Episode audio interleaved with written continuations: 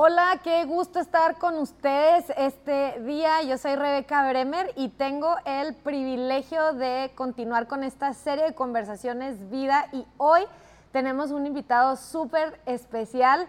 Marcos, mi hermano, alguien que admiro, respeto y aparte quiero muchísimo. Marcos, bienvenido, ¿cómo estás? Muy bien, muchas gracias. La neta que honor estar aquí con ustedes. He estado viendo las conversaciones y son eh, pues son tesoros para nuestro corazón y la verdad qué gusto que me invitaron el día de hoy. No, sí, va, a ser muy, muy bueno. Yo creo que aparte que eres una persona que muchos siguen, que muchos respetan y, pues queremos sacarte los tesoros y que puedan servirle a muchos.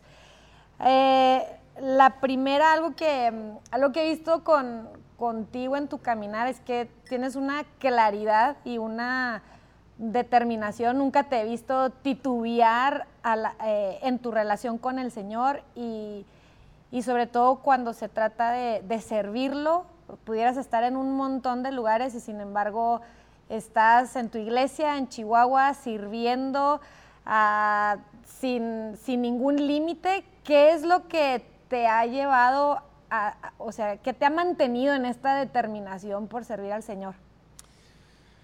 Pues, digo, tú y yo pues crecimos ahí en la casa de mis papás, ¿verdad? De los pastores y siempre era, yo creo que tenemos una cierta ventaja de haber visto a mis papás servir sin importar absolutamente nada, ¿no? Y siempre estaban dispuestos a dar no solo su dinero o sus carros o todo, sino su tiempo, que es lo más importante, ¿no? Al final lo que lo que nunca va a volver a nuestra vida terrenal es el tiempo que invertimos y en dónde lo invertimos, ¿no? Y lo que a mí me cambió la vida fue, pues, orar en mi cuarto, la mera verdad.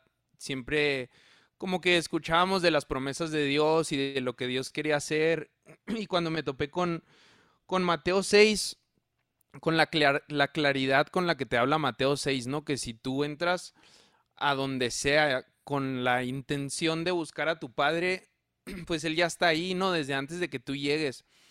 Y para mí pensar que Dios está esperando por mí en algún lado, sea el que sea, pues me mantiene siempre muy, como que muy, muy abierto de mente y de corazón a decir qué quieres el día de hoy, para mí, para los que me rodean, para mi familia, para mi casa. Entonces, buscar a Dios pasó de ser algo como, ah, yo quiero entender algo nuevo el día de hoy, a, a qué me quieres revelar hoy, no solo para mí, sino para todos los que están a mi alrededor. Entonces eso la verdad me mantiene pues pegado a su palabra, a orar, a estar con él, pero ese pasaje de en Mateo 6 cuando tú buscas al Señor en donde lo busques, él ya está ahí antes que tú. Entonces, pues eso la verdad a mí me cambió la vida. Órale, órale, órale. Oye, ¿y cómo, cómo, cómo llegas? Ahorita estás mencionando eh, que tu vida de, oración es, es vital. De hecho, a mí me tocó escucharte cuando te encerrabas en el cuarto, eh, que todavía no nos casábamos hace muchos años, y, cantar, orar, ah, o sea, te vi leer la Biblia. ¿Cómo es tu relación? Con el Señor y, específicamente a la hora que tú lees la Biblia? ¿Cómo, cómo la lees? Mm, pues la... Puedo decir que como que lo segmento, pero a la vez no. Leo para ver qué entiendo, ¿verdad? ¿Qué me revela el Señor? Porque si algo sé es, uno, la palabra siempre está viva, siempre te va a enseñar algo, no importa si es la vez número 102 que lees el mismo versículo, Dios tiene esa capacidad de asombrarnos, de revelarnos algo nuevo o de entender algo que teníamos ya enterrado en algún lado y traerlo otra vez a la luz. Entonces leo pensando y sabiendo eso, que Dios me va a hablar, pero nunca, nunca leo o nunca oro para mí mismo. No sé si me explico, siempre, o sea, hay gente a mi alrededor que me importa demasiado empezando por Alexa, mi esposa, por Andrés, mi hijo, pero toda la gente con la que estoy aquí trabajando en la iglesia, todos los servidores, toda la gente que va a venir un día a la iglesia y tal vez es la única vez que viene, yo sé que Dios tiene la capacidad de darme algo a mí o a quien sea para alguien más. Entonces siempre busco al Señor, sí para mí, sí para crecer en mi relación con Él y entender más y, y que Él se me revele más, que me llene más de su espíritu, pero si lo dejo ahí, siento que le freno, yo le pongo un freno a Dios de lo que Él quiere hacer a través de mí. Entonces mi vida fue cambiada en un 100% a través de personas. Obviamente es el poder de Dios y el Espíritu Santo y la obra de la cruz, pero fue a través de personas. Entonces, a través de mí, ¿qué va a suceder para los demás? Entonces, siempre lo busco pensando en eso y obviamente no, no todos los días amaneces con el mismo ánimo, con los mismos sentimientos y ganas de, ah, voy a buscar a Dios con todo mi corazón. Hay días que pasan cosas horribles en nuestra vida y yo creo que ahí lo más importante para mí también fue una predicación de, de mis papás, una serie que tuvieron hace muchos años de El Orden. Y yo empecé a ordenar todo lo que podía, ¿verdad? Desde el desorden de mi casa, desde limpiar, desde acomodar cómo tengo mi oficina, mi carro, cosas así, pero también me puse a ordenar mi tiempo, porque si yo tengo, ¿verdad? mi relación con Alexa, mi esposa, yo es algo que ya tengo, ¿me entiendes? Ya, ya está ahí, ya estamos casados. Eso no significa que, que ya está, pues ya firmamos un papel, ya nos bendijo el pastor, entonces ya, cada quien por lo suyo. Yo tengo que hacer el esfuerzo, el tiempo de estar con mi esposa, ¿verdad? Porque trabajo ocho horas al día. ¿Qué voy a hacer en las siguientes horas que me quedan disponibles? ¿Cómo las voy a vivir? Entonces yo sí me pongo mucho a, a ordenar, a ponerme rutinas de que me despierto casi todos los, bueno, siempre me despierto antes que Alexa y me voy, me preparo mi café, le preparo un Alexa, se lo dejo ahí y procuro ponerme a leer un rato. Y tal vez no es un tiempo devocional en donde grito y, lloro y así, simplemente leo la Biblia, pero me pongo mi, mi esquema diario de, ok, en este momento, pase lo que pase, voy a leer la Biblia, voy a orar y tal vez no voy a escuchar la voz de Dios audible, pero yo sé que en algún momento la semilla que está siendo sembrada en ese ratito, sean cinco minutos o sea una hora o sea lo que sea, en algún momento de mi vida va a dar fruto, sea para mí, para mi familia o para alguien que yo conozca o venga por primera vez a la iglesia, no sé, pero siempre la semilla que nosotros eh, reguemos va a dar fruto. Oye Marcos, ¿cómo animas ahorita a los chavos o sea, ahorita hay demasiadas distracciones. Es más, yo me levanto y mi inercia es agarrar el celular y, luego, luego, ¿no? El scrolling y, ya mi mente se va y luego se me va el tiempo hablando ahorita lo que estoy diciendo del orden, la disciplina, pero cómo, pues cómo los anima o nos animas eh, a agarrar esta disciplina para, eh, o sea, porque al final quieres oír a Dios, no, no nada más vivir tu día a día. Yo creo que algo que se nos está yendo de las manos es entender en el fondo de nuestro corazón que Dios es el primero que quiere estar con nosotros. Y entre que estamos mucho tiempo en la iglesia o en grupos en casa o en todo en todo lo que es nuestra religión cristiana y creemos que hacer cosas en nuestra religión cristiana es el equivalente a tener una relación con Dios. Y la realidad es que no, o sea, una relación con Dios es algo muy personal, es algo, es donde yo estoy con Él y nadie más.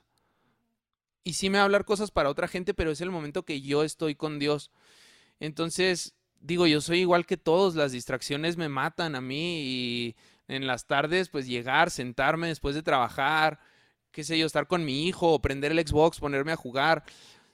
No, no hay nada de malo en eso. No hay nada de malo en prender tu celular al principio, pero lo mismo del orden me llevó a pues a tomar pasos. Por ejemplo, ahorita la realidad es que no lo estoy haciendo, pero duré, ¿qué te gusta? Unos tres meses en donde puse la estación de carga de mis cosas, de mi reloj y de mi celular afuera de mi cuarto.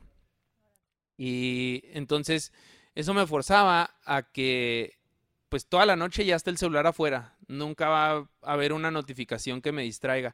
Y en la mañana que me despierto, no es lo primero que agarro. Entonces, en aquel entonces me puse una alarma, eh, un relojito así con alarma que pues yo tenía que picarle y para apagarla. Ahorita no lo tengo porque odiaría despertar a mi hijo cuando ya está durmiendo, ¿no? Entonces, eh, puse el celular para despertarme, pero sí me tengo la rutina de no ponerme a, a scrollear cosas hasta cierta hora del día. Entonces, como que en el cristianismo pensamos en, en, las cosas así gigantescas y los pasos grandes a dar, pero la realidad es que son los pasos pequeños los que dan mayor fruto. Y algo tan sencillo como dejar tu celular afuera del cuarto, no tienes idea lo que va a dejar en ti porque si intercambias tu teléfono en el buró por tu Biblia y te despiertas y te pones a leer la Biblia, el fruto por ese cambio tan pequeño y esos 5, 10, 20 minutos que cambias en tu mañana de estar buscando algo que nunca vas a encontrar en el teléfono, a buscar algo en la palabra que Dios sí te va a dar, va a producir demasiado fruto. Y la realidad es que yo creo que el teléfono lo que más nos ha robado es nuestra capacidad de asombro. Sí. Y a mí, hasta el día de hoy, me sigue asombrando este pasaje que te leí en, en Mateo 6 como la primera vez que lo leí. O sea, Dios que creó los cielos y la tierra, Dios que resucitó a su Hijo entre los muertos, lo levantó, Dios que este Dios tan enorme que pintamos está en mi cuarto todos los días. Y si pierdo yo personalmente el asombro de eso, siento que voy a perderlo todo. Entonces en mi oración siempre dejo un espacio para, siempre le pido dos cosas al Señor. Puedo orar acerca de mil cosas, pero hay dos cosas que siempre le pido. Eh, dame más asombro y abre mis oídos. Porque, eh, digo, abrir tus oídos para mí involucra más mis ojos que mis oídos, porque yo soy de los que veo la luna y, me asombro. Siempre le hablo a Alexa, salte a ver la luna, por favor, cuando ando afuera o la saco de la casa, vamos a ver la luna un rato. Y me gusta mucho ver estas cosas, pues que son maravillosas, o no sé ni cómo describirlas. Los montes, yo tengo unos montes ahí alrededor de la casa y este año llovió mucho, entonces están verdes. Y ver eso siempre me hace pensar en Dios, ¿verdad? En, en, que Él creó todo esto para nosotros, para estar aquí en la tierra, para encontrarlo a Él entonces siempre le pido asombro, ¿verdad? Y, me gusta en lo que esté haciendo pensar en Dios. O sea, tú creaste todo eso y a la vez tú puedes estar en mi cuarto, tú puedes estar en este momento aquí en la oficina, en esta conversación que estamos teniendo Rebeca y yo. Aquí está Dios. Eh, no sé, eso a mí me tiene siempre bien pegado a, a que si un día es un mal día, puedo voltear y ver la luna y decir, no manches, Dios hizo todo esto para nuestro asombro, para que lo encontremos a Él, para vernos con Él. Entonces esas son cositas ahí que, que tiendo a hacer y buscar. Sí, sí, sí. Y qué fuerte con, o sea, como tú decías, los pasos, un paso sencillo y pequeño como sacar el celular de tu casa. Y a lo mejor ahorita hay muchos que lo tienen que hacer, a lo mejor unos no, pero hay unos que sí lo tienen que hacer. Ah, otra cosa, eh, porque a veces eh, te vemos o vemos a alguien que está eh, influenciando las vías de otros cristianos y dices, ay, pues seguramente no tienen problemas, no tienen broncas. O... Hmm. Pero a mí me ha pasado que cuando he atravesado momentos difíciles, em, y específicamente recuerdo dos donde así no quería, no tenía ni ánimos de abrir la Biblia, de, de, de separar este tiempo a, escuchar a Dios. Ahora no significa, como tú dices, que solo ese momento del resto del día, pero hay un momento específico donde sí me aparto de todo y, de verdad no tenía nada de ganas. Y justo eh, estaba llevando una, una guía de, lecturas bíblicas y justo lo que me tocaba leer ese momento, me, así era, era para lo que yo estaba viviendo. Y, no sé si, si, te ha pasado algo así, donde estás atravesando una situación difícil y si corriste a, la palabra de Dios y te encontraste algo. Sí, la, última situación difícil que tuve en donde pues todo se veía color de hormiga, ya siéndote sincero, duré, ¿qué te gusta? Una o dos semanas sin orar y sin leer la Biblia. Yo no quería nada, yo estaba así ya al límite de renunciar aquí en la iglesia. O sea, estaban pasando mil cosas por mi cabeza. y lo, lo raro de Dios, mira, si yo le dejo de hablar a Alexa dos semanas, pues no, ah, sería el acabose de nuestra relación. Todos pensaríamos lo peor. Lo raro de Dios y lo que a mí me cautiva todos los días es que no es no son no son reglas a cumplir. No es como que ah, ya me visitaste hoy, gracias, nos vemos mañana. Dios está con sus brazos abiertos para sus hijos 24/7 y no importa si no importa si llevas dos semanas sin buscarlo, él sigue con sus brazos abiertos. Ahora no lo digo como para, ah, bueno, dos semanas no voy a leer la Biblia y me voy a desconectar. Pero cuando, cuando retomé la, la oración después de eso, cuando retomé la palabra, me di cuenta otra vez, es que yo no puedo estar lejos de esto. Yo no puedo, yo no puedo separarme porque mi vida mi vida se empieza a poner oscura cuando no estoy ahí cerca de la luz. Y, mientras más leía y más oraba, más me daba cuenta que mientras más me separo de Dios, literal, solo estoy caminando hacia la oscuridad y yo quiero estar cerca de la luz porque yo quiero tener claridad de visión. O sea, todos nosotros tenemos influencia con gente. No, no es una influencia de redes sociales, ¿verdad? En donde tienes X número de seguidores. Tienes una influencia, gente te oye, sea uno o sean cien. Sí. Ay, perdón. ¿Y cómo, cómo, cómo voy a tratar mi influencia con, unas, con mi único amigo que tengo en la vida? Que sé que él está pasando una situación horrible. ¿Cómo lo puedo influenciar yo? a que Él se acerque a la luz, a que Él se acerque a Jesús. La única manera es yo estar cerca de Jesús. Yo no puedo inspirar a alguien a ir a donde no he ido. Yo no puedo llevar a alguien a donde yo no he ido. Entonces, si yo, si yo encontré la luz en Jesús, yo quiero llevársela a otros. Y, y ahí es donde como que pones en pausa un poquito lo que estés pasando por alguien más. Y lo, lo padre, lo bonito de esto es que Dios no nos va a dejar en donde estamos.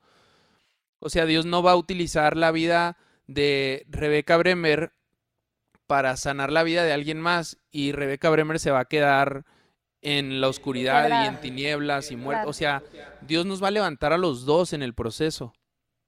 Entonces, todos pasamos épocas en donde queremos tirar la toalla, queremos hacernos para atrás, pero no, no hay que verlo, les digo, no hay que verlo como una relación que tenemos aquí en la tierra, en donde todo el mundo se ofende. El Señor no se ofende, el Señor nos busca, el Señor nos espera, el Señor está ahí con los brazos abiertos. Y yo pienso en, en rutinas, las vemos como, como algo aburrido, ¿verdad? Como... Y, hemos dicho muchas veces en la iglesia, yo primero que todos lo he dicho, eh, la vida con Jesús es una relación y no es una, no es una rutina y no es esto, pero rutinas, rutinas no son malas. Si vemos la vida de Jesús una y otra y otra vez en los evangelios, dice, se levantó de madrugada antes de que saliera el sol y se fue a orar. Se separó de los discípulos, se fue al desierto y se fue a orar. Al día siguiente, después de todo lo que hicieron y todas las ciudades que recorrieron, en la madrugada, antes que se despertaran todos los discípulos, se fue a orar. Entonces, para mí eso es una rutina. Y esa rutina no es, ah, ya cumplí mi misión. O sea, es, tu fundamento está en Dios. Y, tengo que correr a Dios antes de tratar de construir otra cosa, porque ahí está todo mi fundamento. Entonces, si Jesús, que nunca pecó, si Jesús, que vivió en perfección, si Jesús, que es nuestra mayor expresión de amor en esta tierra, diariamente tenía su rutina de buscar a Dios, imagínate yo que estoy lleno de pecado, de pensamientos oscuros, de, del día a día tan feo que hay en este mundo ahorita, yo necesito correr a Dios. Entonces yo me hago mis rutinas porque necesito estar con Dios. no sé si me rebrujé mucho, pero... No, no, no, no. Y yo creo que con esto sí nos podemos quedar de, establecer una disciplina. Y, lo que tú decías, o sea, no, ok, no, no dos horas, o sea, si, si nunca has leído la Biblia, si ni siquiera tienes esa, esa disciplina, ok, empiezas con algo sencillo, eh, un pasaje, algo donde dejas que, que, eso te hable como lo que te pasó a ti cuando leíste Mateo 6, cuando leíste, o sea, si tú cuando eras ahora tu padre, que él ya está en los secretos, o sea, la conciencia de saber que Dios ya está ahí y tú puedas empezar en esta, en esta disciplina y vas a ver cómo vas a ir creciendo. y, no solo eso, o sea, la, palabra de Dios te empieza a sostener en los momentos más difíciles. Y en los más difíciles y, en los mejores momentos. Y empiezas a ver el carácter de Jesús y lo ves ahí. Y entonces en tu caminar, en tu día, empiezas a, ver lo que descubriste en la mañana o en el momento que hayas escogido. Bueno, lo, en lo en lo personal, a mí me gusta más la, mañana, mi taza de café y la soledad donde no están mis hijos. Y este, aunque los amo, ¿eh? que no se malinterpreta, pero, pero luego en el día em, em, empiezo a ver aquello que, aquello que vi en la mañana, en el día empiezo a descubrir en la naturaleza, en la relación con otros y empiezo a ver, ah, órale, sí, Jesús sí es así el carácter de Dios. Entonces, algo que compartí acá en, Chihuahua hace poco, eh, en, Juan 4, cuando Jesús se topa con esta mujer que había tenido cinco maridos y estaba con otro, Jesús le dice, digo, podemos entender que esta mujer está en el peor punto de toda su vida, ¿verdad? Sale a las 12 del día a agarrar agua para que nadie la vea. Y luego Jesús le da esta promesa, el que beba del agua que yo le daré, de su interior correrán ríos de agua viva. Y luego unos pasajes, eh, unos capítulos adelante, en el 7, en la gran fiesta, ¿verdad? En el último día, porque tuvieron como siete días de fiesta a lo grande, ya todos comieron, están saciados, ya todos adoraron, ya como que es nuestro domingo, ¿verdad? Traduciéndolo a hoy. Ajá, sí. Y ahí, al final de la fiesta, decide decirles a todos exactamente lo mismo. Del interior de cada uno de ustedes correrán ríos de agua viva. Yo siento que es Jesús tratando de unir esta vida que llevamos en donde en mis tiempos más oscuros corro hacia Dios, porque todos hacemos eso, ¿verdad? No hay uno que no lo haga. Y en, y en el domingo, en la fiesta, sabemos que ahí está Dios.